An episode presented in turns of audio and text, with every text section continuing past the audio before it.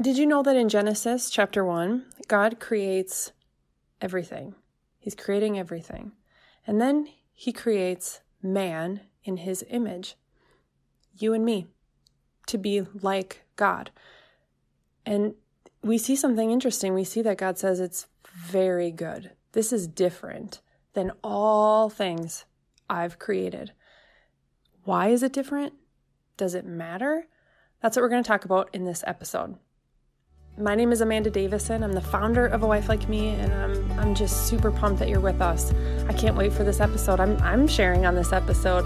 So, this is going to be good. And I just, I honestly, wife, I just thank you for being you, for diving in, for leaning in. I know that your day is probably filled with so much, but this is something that you take in that feeds your soul, that is growing your faith, and therefore growing your family and and everything around you. So I just applaud you and I want to give you a big old hug right now. But again, thank you for being here. Let's dive in.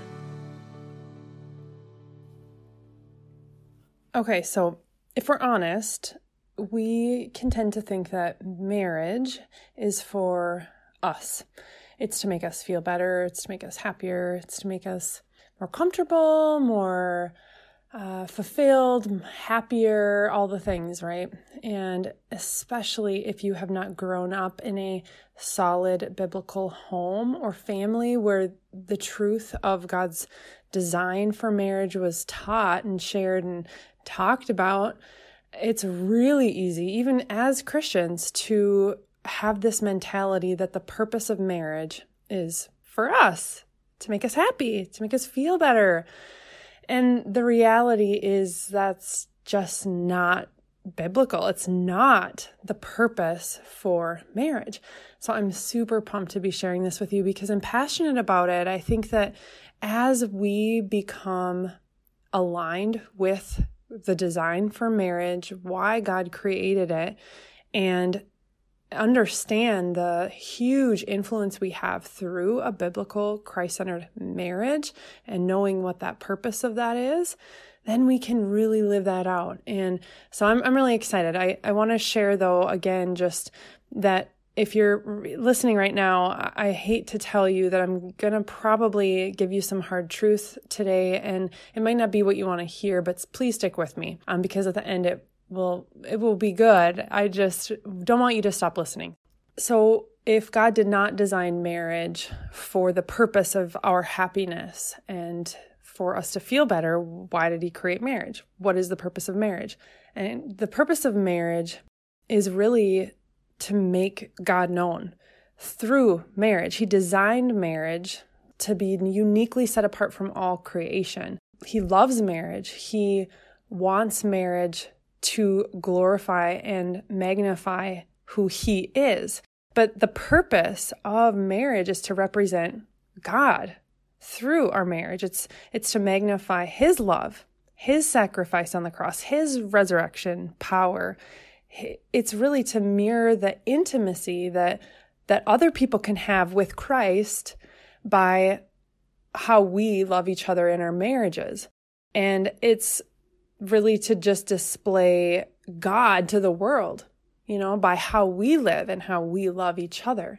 And that's not easy to do. It's not um, pretty. It's hard because in marriage, we are built really and designed to help our spouse become more Christ like. And that process is not a feel good process, it's a process of sharpening and pruning and hard conversations and humility and ongoing surrender.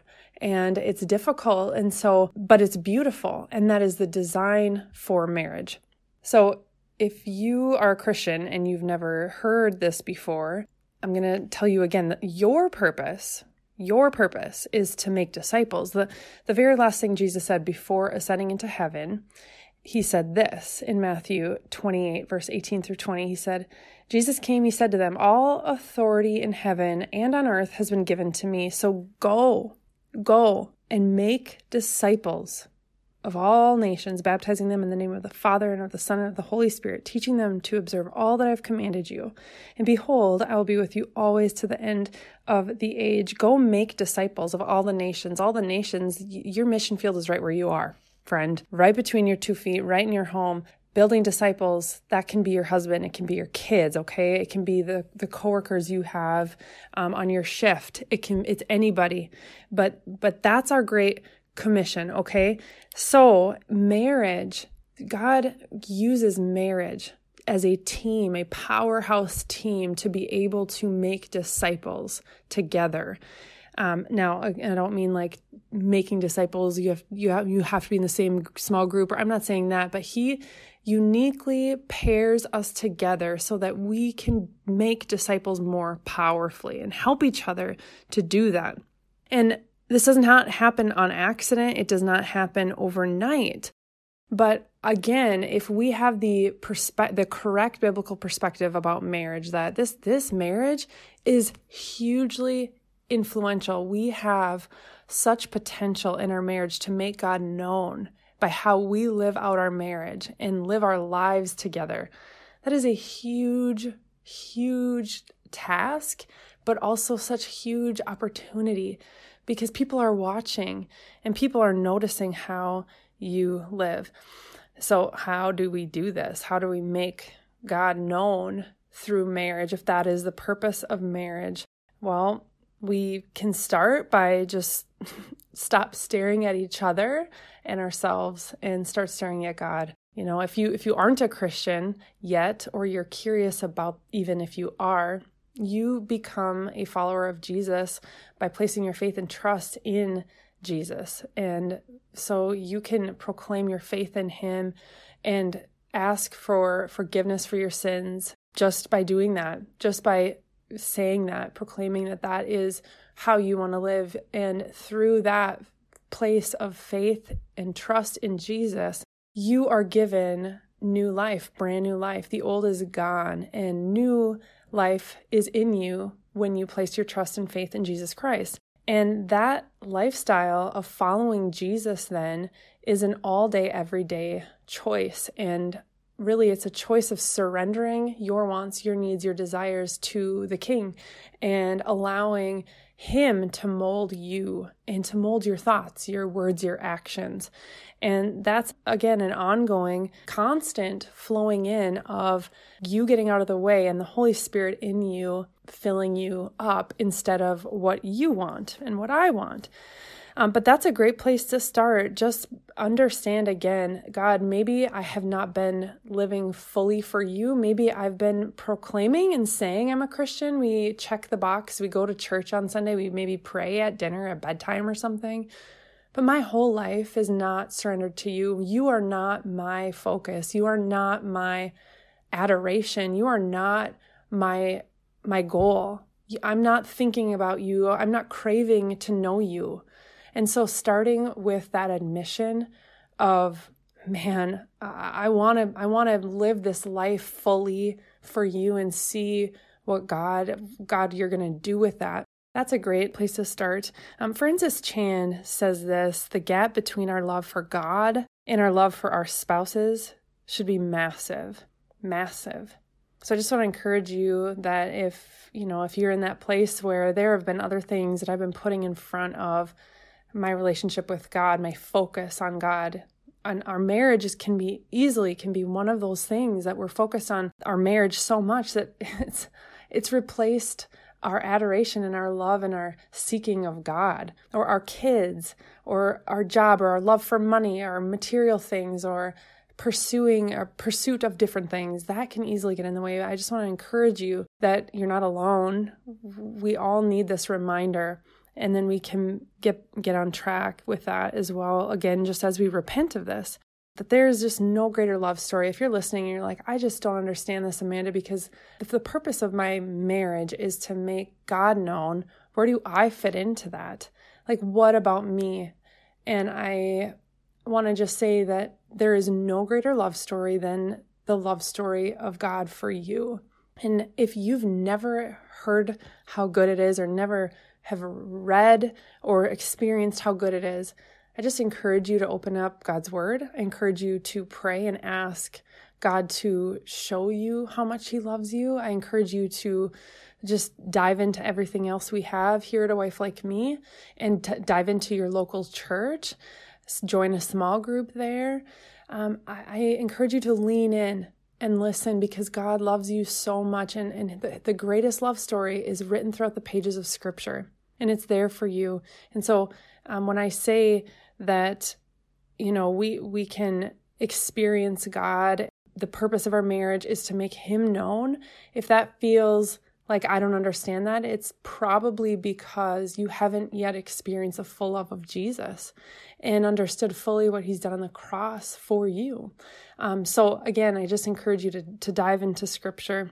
And I also want to encourage you that as a wife, you have you have victory knowing that you have honored God. So if your husband, if you're listening to and you're like, okay, whatever, because my husband is not on the same page and he is not interested in this, that's fine. You, you, you will meet, meet your maker. You get to stand before God one day and you get to say, man, once I discovered this, I was all in. I, I, did what I could. And that is going to be celebrated. And you will get to experience the riches in heaven from how you're living and loving here. So you get to choose to honor God in how you love your husband, even if he's on a different page. And then I also want to say, you know, like I said at the end, this might not be super fun to listen to. I hope it's exciting, but also maybe hurts a little bit. But here's the thing it is good and healthy to want a good, healthy marriage. That's that's awesome. Like we want you to want that. God wants you to want that. God loves you and he wants it for you. It's just that we often forget that that's not the goal. The goal again is not to have a great amazing marriage. That's not the goal. Now it's a byproduct of having a good, healthy, strong reverence for Christ. But your healthy, strong marriage is going to come when you have a healthy, strong relationship with Christ. That's that's where a good, healthy marriage comes from, and we just often get it backwards.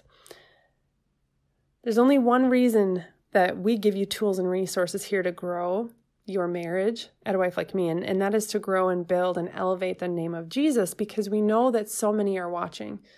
So many are in your home, so many are around you, even your husband, as you become more like Christ. You represent and make Christ more attractive. As we follow Jesus, as we understand and take in who he is and what that means for our lives, we become more like him. That's the work of the Holy Spirit in us because we're yearning to have more of him. And as we do, we become more like him. And as we become more like him, other people are drawn to him because we look different than the world. And other people are confused as to why we have something that looks different and feels different. And it's because it is different. And so it draws people in. I just want to give you this analogy today. I've given it before, but in case you haven't heard it, um, I want you to imagine or picture your favorite dessert whatever that is. For me, that dessert is a Dairy Queen ice cream cake. I know, super fancy. But that cake itself, the, the cake itself, not a, anything on the top, nothing, no decorations, just the cake itself. I imagine that as Jesus. Like that is him. It never changes. It's always the same. The cake is always good. Okay. The outside decorations, the icing, the sprinkles, the whatever is on there, the frosting and all of that jazz, that's bonus. That represents our relationship. You know, our marriage, our kids, our callings, our, you know, different roles we play in our community. And it makes it pretty, you know, but it it's it changes and it's not always the same and we can't count on it. And so I just want to remind you that you have that available for you. You get to experience Jesus. He's never changing. He's always constant. He is for you and he loves you. And you get to live with that. You get to you get to walk around with the Dairy Queen cake, okay?